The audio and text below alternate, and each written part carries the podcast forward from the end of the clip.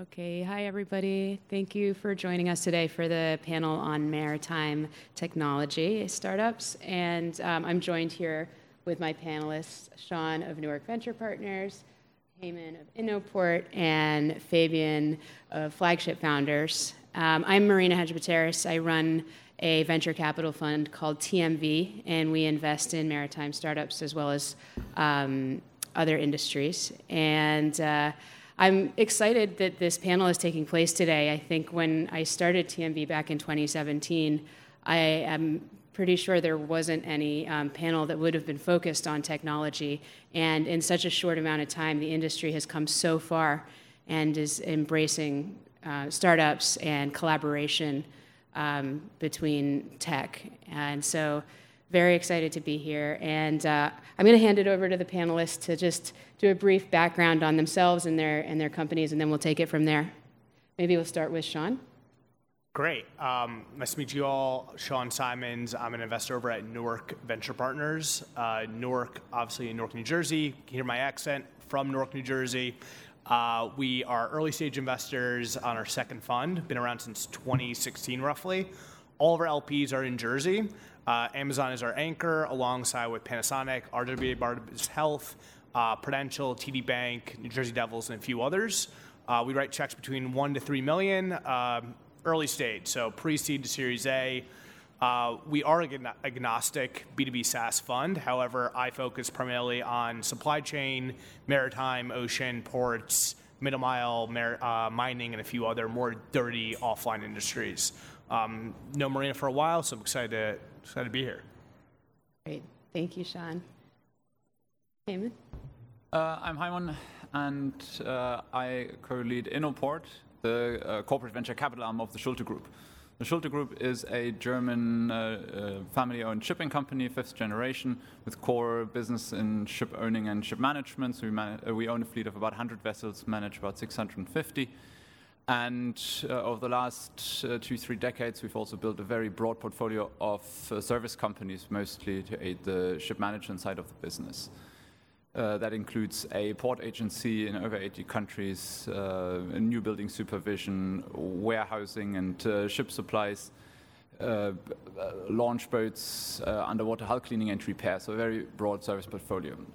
In uh, about 15 years ago, we also started our own development company called MariApps uh, to aid the uh, digitalization of uh, the shipping industry uh, and then to, to supplement that to see how we can actually disrupt the industry um, we obviously need to look a little bit beyond the, the internal processes. So that's when we conceptualized Innoport, the corporate VC arm of the group. So we do early stage investments for the last four and a half years in uh, maritime port logistics supply chain um, startups and also uh, usually seed stage, um, sometimes a little bit earlier, a little bit later, and uh, uh, like to invest fairly broadly and very actively. So we want to uh, engage with the startups uh, at an early stage um, to foster collaboration between the startups and the corporates to facilitate uh, the transformation in the in the industry. Thank you, and Fabian. Hi, I'm Fabian. Um, I'm one of the co-founders of Flagship Founders. We are a Berlin-based um, venture studio. I don't know if you're all aware about um, the venture studio approach we are working in the earliest stage possible of starting starting a company, a startup, because we identify problems in the industry and then start the companies by ourselves. We don't invest, at least right now, we don't invest in external companies, but we started four ventures right now, all focusing on maritime tech and maritime software. Um, we partner with shipping companies for that. Um, yes, and four ventures are live right now. Thank you. And speaking of partnering with shipping companies, I think one of the biggest game changers in uh, the industry right now is the openness uh, for collaboration. And um, maybe Haymon and, and, Fabian, you could talk to us a little bit about that collaboration um, with the Schulte Group and Innoport, uh, working with different founders who might be from outside of the shipping industry. And, and Fabian, uh, with maybe even your recent partnership with Signal and, um, and how that collaboration is fostering innovation. Sure. Uh, absolutely, collab uh, collaboration is key between, and uh, there's certainly uh, some, some disconnect between the, the startup world and the very conservative ship shipping industry. And we set up Innoport specifically to, to further collaboration. Right? So for us, the process is um, fairly straightforward. When, I, when we find startups that we think are interesting and can change how we do business in the, in the shipping industry over the next 5, 10, 20 years, we start um, a dialogue fairly uh, very early on. And for me, that means I need to reach out to the different business units within the group and uh, gauge their interest. And then I get them talking together with, with the startups to, um, yeah, to make sure that our business units start thinking a little bit outside the box. If you do business the same way for the last 10 or 20 years, uh, then it's uh, quite quite hard to change. So to really bridge that gap, to get that conversation going, it's it's very important that that we actively um, that that we actively moderate that process and that is what we do from uh, from uh, from Innoport. Right. Um, at the same time, we need that dialogue to help the startups who are not quite, quite often my founders are not directly from the maritime industry to help them to understand this fairly unique uh, industry with unique characteristics, right? And um, so the challenge here is really to align both sides. Um, once we have interest on both sides to collaborate, of course, then we try to come to pilot projects between the startups and, and the different business units. Ideally, uh, if, if successful, this ends in a, uh, in, in, a commercial partnership. And here, one, one example from our portfolio would be Big Yellow Fish. That is a um, mental health and well-being and engagement platform uh, for seafarers and, and uh, a micro-learning and training app here we have to talk to uh, the training centers, to the HR Marine uh, guys internally. And for example, on the training side, it's uh, rather challenging because we're uh, very experienced with a long history in, in training seafarers. We've got a pool of about 20,000 uh, seafarers uh, globally, right? So th this is, and this is a very difficult, yeah, then it's very difficult to alter the status quo. Right? So it takes time, but um, the conversation is going, the app is running on more and more uh, ships, and uh, we see collaboration uh, doing very well in this space. On that topic, perhaps, um, perhaps a personal observation um, at, the, at the beginning. Um, I'm not from the maritime industry, or I am now in the industry for around four years. And as a venture studio, we have to start with a problem. So, so my job is at the end to talk to a lot of people in the industry and ask, okay, where, where's your problem? Where, which, which problems can we solve for you with, with digital solutions? And I am, or I was, or I still am, super, super surprised about the openness of the people. I, I was, when I started to do that, I, I was thinking, okay, there's a big shipping company, they're absolutely not interested in sharing their thoughts or their problems. Um, with, with us, um, but they are. And that's, uh, for me, a very, very interesting observation. Sometimes it's even like they say, finally, there is now a person or a um, company asking these questions because these questions are important. Um, and what we do at Flagship Founders on the company builder level, we have a kind of strategy board where we bring our, our shareholders and our partners together from the maritime industry with dedicated tech, tech and VC experts. And um, I think it's a great great, great setup where, where a lot of interesting things are happening. Um, and every shipping company is bringing their main problem to these meetings um, to, to, to get things started. Um, yeah, and apart from that, because for, you ask for Signal, um, for sure, there are straightforward financial investments in us and in, in our ventures. And maybe just to elaborate, elaborate a little bit more, um, could you describe one of the four companies that you've um, that are part of Flagship Founders? Yes, for sure. Um, now it's hard to pick one. Um, 044, perhaps some of you heard it. It's about um, CII and EU ETS management. The company is now one and a half years old. Um, they started with a classical CII prediction. That's not rocket science, to be honest. A lot of lot of voyage optimization tools can do that, but um, the idea, and they launched this tool now one week ago, is to have a EU ETS management tool. Um, I don't want to go too deep into details, but it's a pretty big challenge for shipping companies and ship management to figure out who is responsible for handing in the certificates when you have a voyage into the European Union or, or outside. Um, and they, yeah, they give you this kind of accounting tool. So to hand in the certificates and to find a solution between charterer and owner for who's responsible for paying which, which, which amount of money. Um, the company now, as I said, it's one and a half years old, 15 employees approximately. They have um, a nice investment from, from Atlantic Labs, uh, industry not agnostic VC. Um, yeah, but perhaps it helps you to, to, to, get a feeling of how lean we approach things. Yeah. Thank you.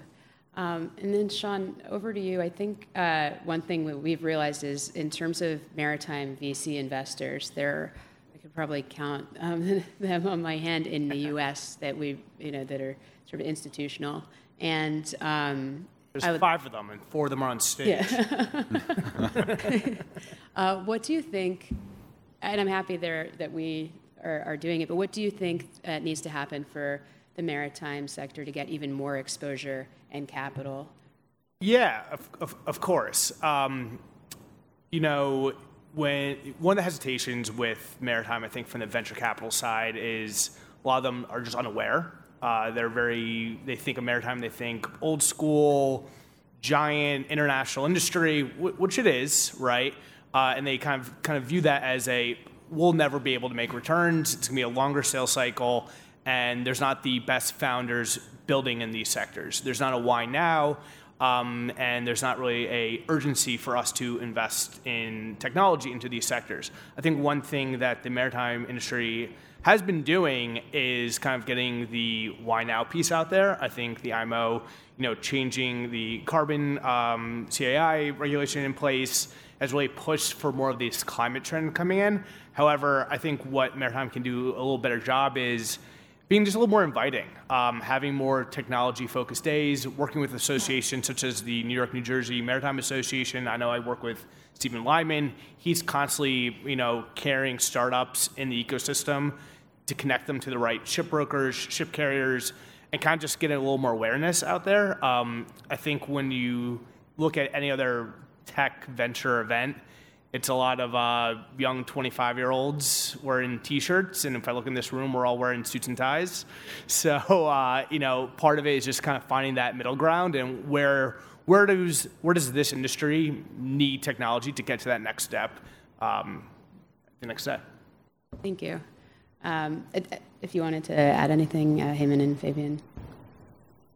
Maybe only to, to Fabian's comment on the, the openness to share ideas and data, and that I think where, where a venture studio like Flagship Founders is very important to support that process a little bit from the outside, because shipping companies not necessarily are open to talk to each other about those, those approaches, and I think we need more of that. But for that, uh, I think uh, Flagship Founders can play a, quite a vital role to, uh, to moderate that a little bit further. Thank you. Um, and then just to, uh, to jump off of that too, in terms of your criteria when you're investing in the maritime sector, do you, how do you look at exit scenarios and revenue? And is it different than other sectors where, you know, the scale can be immense and the TAM is immense? Yeah. Um,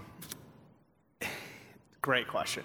The, the, uh, I'd say not just maritime, but all industrial sectors have a slower start when it comes to selling software into those sectors. a lot more trust. I, there, I always use the 80-20 rule. It's 80% trust. It's who you know, and that's how you're going to get in the door. You look at other technology in Silicon Valley. It's a product-led growth model. Uh, you're charging three dollars. You're hoping 10 engineers use it. They tell their 10 engineers. All of a sudden, you have a 5x multiple in six months. And Silicon Valley is used to that. They want to see that. So part of it is back to the education piece. Like, look, this industry is massive Okay, it's huge. It's not going anywhere. We hit a recession. We're still moving stuff, right? Um, it's kind of getting that message across to these investors, and then back to the openness and willingness to work with these startups. Get a little friendly with them. Get these like initial contracts going, um, and I think it's a bit of education also on the investor, just kind of understanding like, hey, this is a bit more of a waiting game, but these returns will happen. In terms of exits depends who your customer is, right? Who's who's actually who are you selling to? Is the carrier? Is it the port? Is it ship owners? So mm-hmm. there's very different ways you could sell it. That's I'm a seed investor. I'll worry about that later. For, for us, it's very important to be, to, be very, to be very honest and aligned with everyone involved about exactly this, about these market sizes, and as a kind of back of an envelope calculation when we're thinking about a classical SaaS, so software as a service model.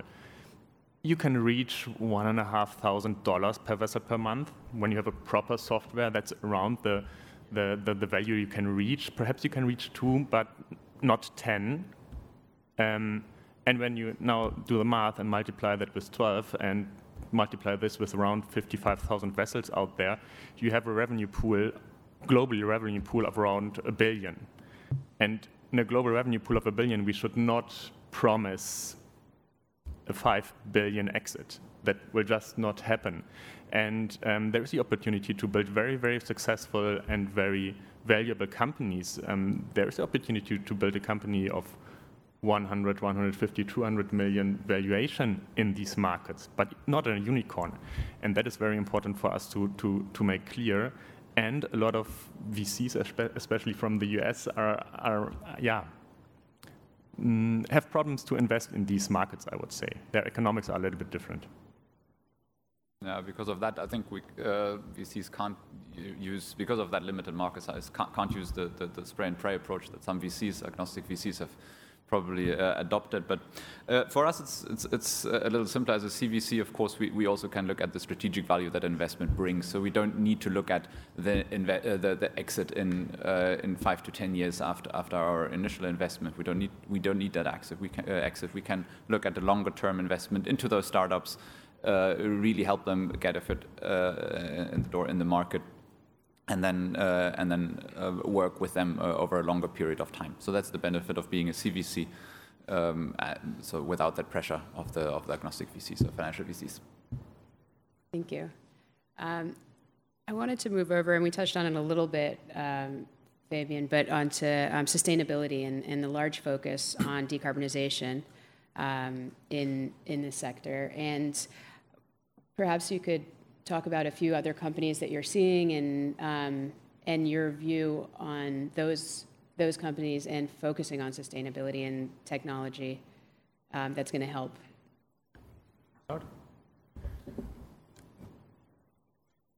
I can start. Um, I have to say, as I, as at the beginning, we are not investing in other companies, so um, we are not screening the market in the way you you, you guys are doing. Uh, what is important for me, um, perhaps you to this round as well, is to say, okay, there are so many, and we, we heard about this um, in the panel before downstairs. There's so much buzz or so much things going around alternative fuels, alternative propulsion um, how exactly that will look like and how that could be um, financed. I believe there are so many opportunities for that topic from a digital and operational perspective. Uh, when, when we think about, and that's one topic we will tackle right now, about just-in-time arrival, there are still vessels driving as fast as they can to a port, knowing that they will wait for five days. Um, when, when we think about um, the way freight and vessels are matched and how many ballast ballast legs are happening out there. I think there is a huge saving potential, and that's why we are focusing on the digital part of it and not so much on the on the hardware and uh, yeah propulsion part of it. Yeah, I think we can we have to to, to separate that uh, the, the, um, those clusters a little bit. So for one, of course, we we have uh, hardware investments for uh, for any technology that relates to new builds, right? Uh, but the, when we talk about new, um, new engine types that can run on methanol, ammonia, etc., this is nothing where, where we see a lot of startups. However, related to that, we do see some startups, uh, very R&D heavy, of course, in, um, in, um, in green and uh, synthetic fuels, because one of our challenges in the industry is, of course, the fuel availability. All the orders that we have currently in the market for dual fuel methanol. We don't have enough green methanol in the world currently. The current production does not cover uh, the demand that we, or the, order book that we have currently in that segment. So we definitely need investment uh, in, that, and we do see uh, both on the green and the synthetic uh, methanol. On which is important since we have more clarity than I would say two years ago uh, that methanol will be coming. Um, right, so part of the fleet will will run on methanol, so we need the fuel supplies. Um, then we have uh, hardware for the existing fleet, which is extremely important because uh, obviously asset life 25 years, we need to see what do we do with the existing fleet, how do we decarbonize make it more fuel efficient. So there we have on one side, of course, the, the, the uh, retrofits, scrubbers, etc. There are a few startups in that space, a few that are actually successful. But uh, then there is um, the, the topic of biofouling, of course, which is uh, extremely uh, relevant for fuel efficiency. So we see uh, companies uh, that, that work on paint, uh, there, there, there, are various uh, players that work on, um, on, on, on, very efficient paints. There are hull cleaning uh, companies like, like uh, let's say Nakai from, from Israel, for example, that work very early on when, when sort of just removing the, the slime before actually biofouling. Uh, has a huge impact working on, on, on vessels when they're actually on the go. So there are, are, many players in the market. Again, very few that are su successful when the vessel is actually on a voyage. There are a few, um, a few more on the on the hull cleaning side, uh, since also regulation comes up in many more ports that you need uh, that, that, that you uh, can't use divers. That you need actually ROVs to perform the hull cleaning. Um, then thirdly, you've got obviously the software part that uh, Fabian also mentioned. Uh, that we can use to improve uh, operations and, and uh, increase fuel efficiency. This is a, a, fantastic topic actually because we can actually use pure software solutions to increase uh, fuel efficiency. There's a lot of room for that.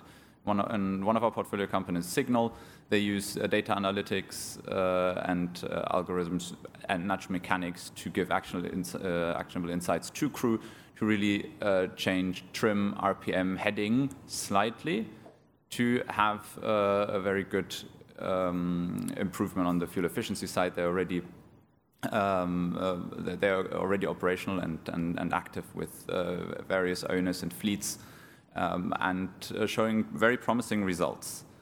Um, others like like Amphitrite look on a very granular level on uh, on, on, on, weather routing and sort of minimally changing the the, the, routes um, to um, to uh, not to face strong currents.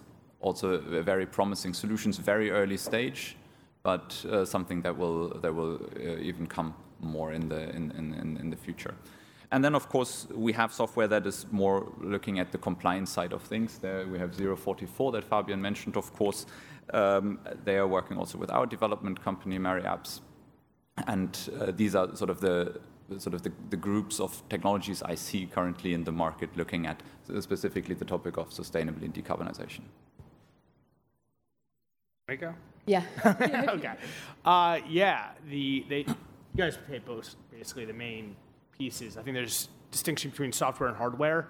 Um, hardware's capex. There's no question about it. From early stage investor, takes a lot of money. There's a lot of the things around retrofitting, barnacle scrapers, bolts, hull cleaning, hull painting. Um, question earlier you mentioned around like VCs being a little shy. That's going to be one of them, right? The, those are longer sales cycles. Takes a lot of investment up front, uh, when, especially if you're talking robotics. Um, where I view a lot of opportunity, and, and, there's a lot of greenwashing in all of climate technology, uh, whether it be credits or other things, is the just getting from Web 1 to Web 2, right? How do we just get software in place? A lot of these ports just got internet. How are we starting to think about cybersecurity? You can't really start implementing all this new wave of technology before we get the basics down, right?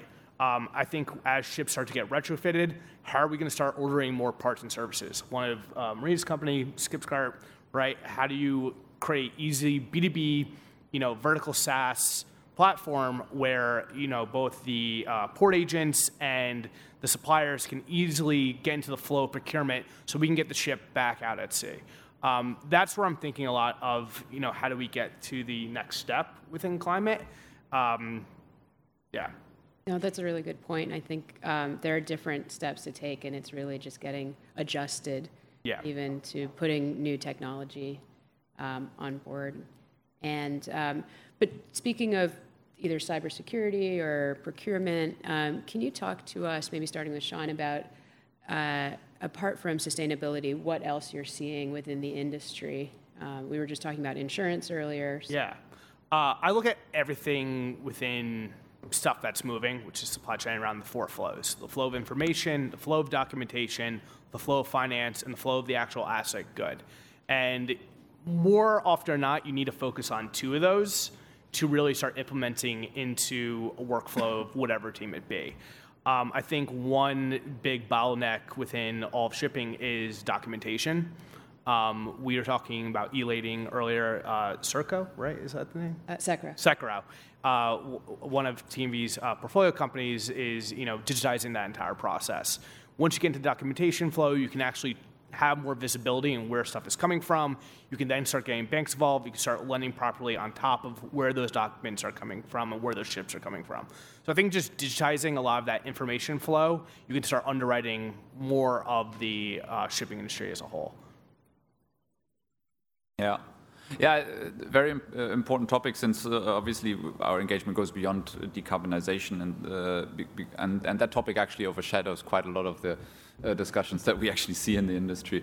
Uh, as I said, we are, we are one of the large crew managers in the industry as well. So with our pool of crew, we need to focus on people. They are our key resource, and we also look for technology that can improve uh, the, the, the, crew management side of things. So that uh, can go in the direction of mental health, medical services, welfare, training, safety and everything that also makes life on board the ships a bit more bearable. I mean, especially COVID has shown how, how difficult life is for seafarers on the vessels. And uh, there are certainly certainly solutions out there that, that make things uh, uh, make things better. Uh, another part um, you mentioned, uh, obviously, uh, just-in-time arrivals for ports, port, uh, supply chain visibility, and, and ETA predictions. A very important topic. We've got Portcast, for example, in that uh, in that space. Um, they are uh, they have various customer groups, which is usually good for for scalability of those businesses. some of their customers are producing businesses that need the, the ETA predictions for capacity planning etc. At the same time, it works for ports uh, that really need to know when does the ship arrive to, um, to, uh, to, come up with solutions that, uh, that, that, that, help us with just-in-time arrivals. Right?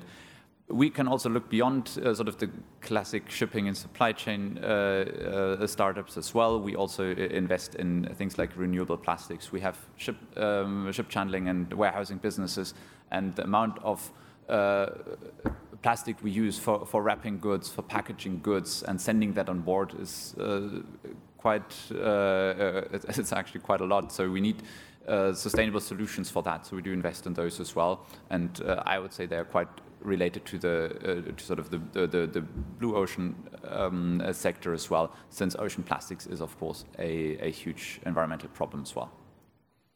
Thank you to be honest, not so much to add. Um, perhaps not from the industry sectors, but when you look from a technical perspective, we are very much looking into AI. I know it's a buzzword, but it we will. It. it. must be on this panel today. Um, no, it will change the way we work, and it will change the way how vessels will be operated. And um, Sean, as, as you said, documentation is a topic, and for example, AI will change how that will happen. Thank you. Um, next, I just wanted to focus on the investors of your funds and your and um, whether direct or, or going into um, into something like Newark Venture Partners. You mentioned Sean that your investors are all based in in New Jersey.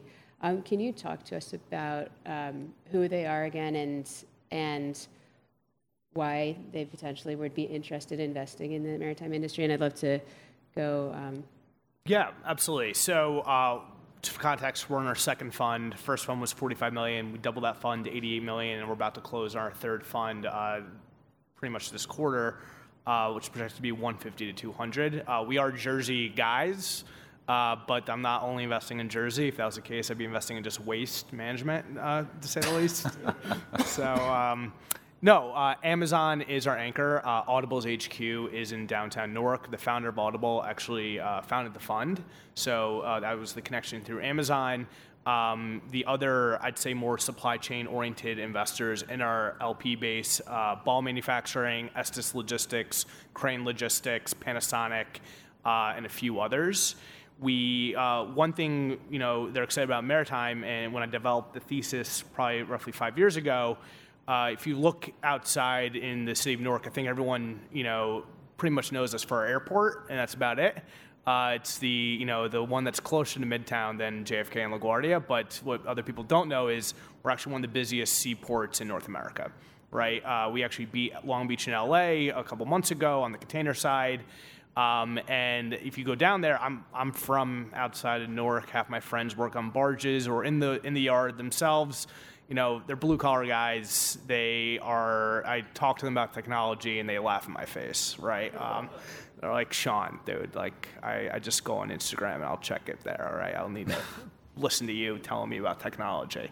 So uh, when you kind of like then uh, look through more what's happening in Jersey, uh, it's Amazon's third biggest fulfillment state. We're an hour from Philly, hour and a half from, or a couple hours from DC, 20 minutes from downtown Manhattan. We are in one of the busiest logistics hubs uh, in the nation uh, on the East Coast corridor. So you know, when we start looking at you know, how we can win deals and where we can actually make an impact and get you know, really quality founders, I don't want another trucking company um, at the end of the day. Let Omaha, Nebraska take care that. Let Chicago take care of that. I want to be in the ocean space. So that's what we really get our LPs excited about. Thank you.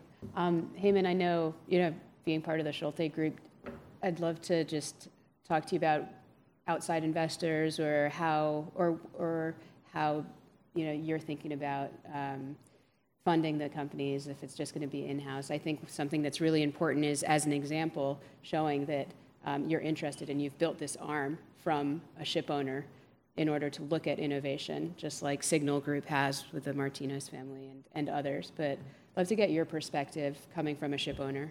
Yeah. I mean, Innoport, of course, is a single LP. So we only have yeah. we, we are 100% subsidiary uh, of the Schulte Group. So uh, for us, and this is also how it's supposed to stay. So we act only on behalf of the Schulte Group. But it is very rare that we actually do investments in startups Uh, on our own. So we love to co-invest with with other investors from from the industry, uh, also with with other CVC arms uh, from from other shipping companies, because we really believe that the collaboration between between the players in the industry is key to innovate. And this is something that is is hard to achieve in this very conservative industry. Uh, but we also then, of course, co-invest uh, with other more agnostic funds. Uh, we work with venture studios like Flagship Founders. We work with TMV um, on investment deals. And I think that this is really the challenge to bring the right group of investors to build those companies, to give them the right foundation to scale, so also to become more attractive for um, financial VCs. Thank you. Fabian, do you want to add anything on on your end? I know you've got some partnerships that. Uh, I would say we have a nice shareholder or investor structure, um, very much from from Europe, small and medium-sized shipping companies um, on the one hand side, and tech experts, VCs on the other hand side, um, and would be happy if the U.S. will be stronger on it. Yeah. I'm looking. We've got uh, just about a minute or two left. I wanted to open it up to the audience. Great.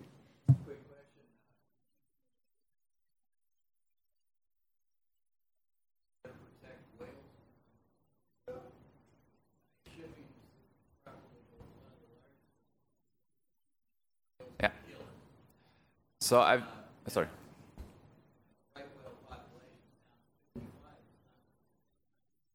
Yeah.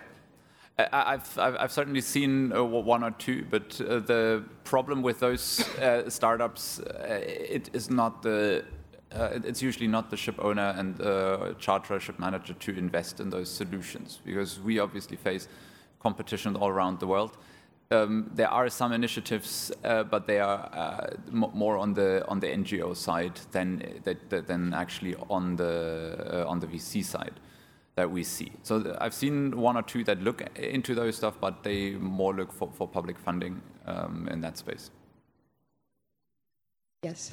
Thank you. Over the past few years, we've seen this upswell of investment in maritime tech. How does AI now change the market? You mentioned AI. Want to start with that?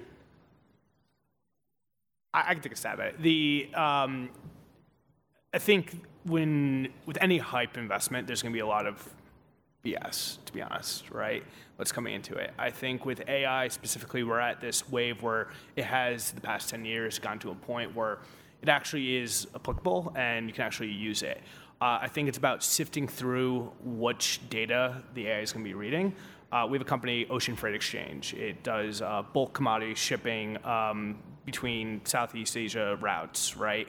Um, they right now are scrubbing everything from weather data to historical data to um, port management data, emails, and they're better predicting the better prices, routes, fuel costs. They're using AI to basically dictate that.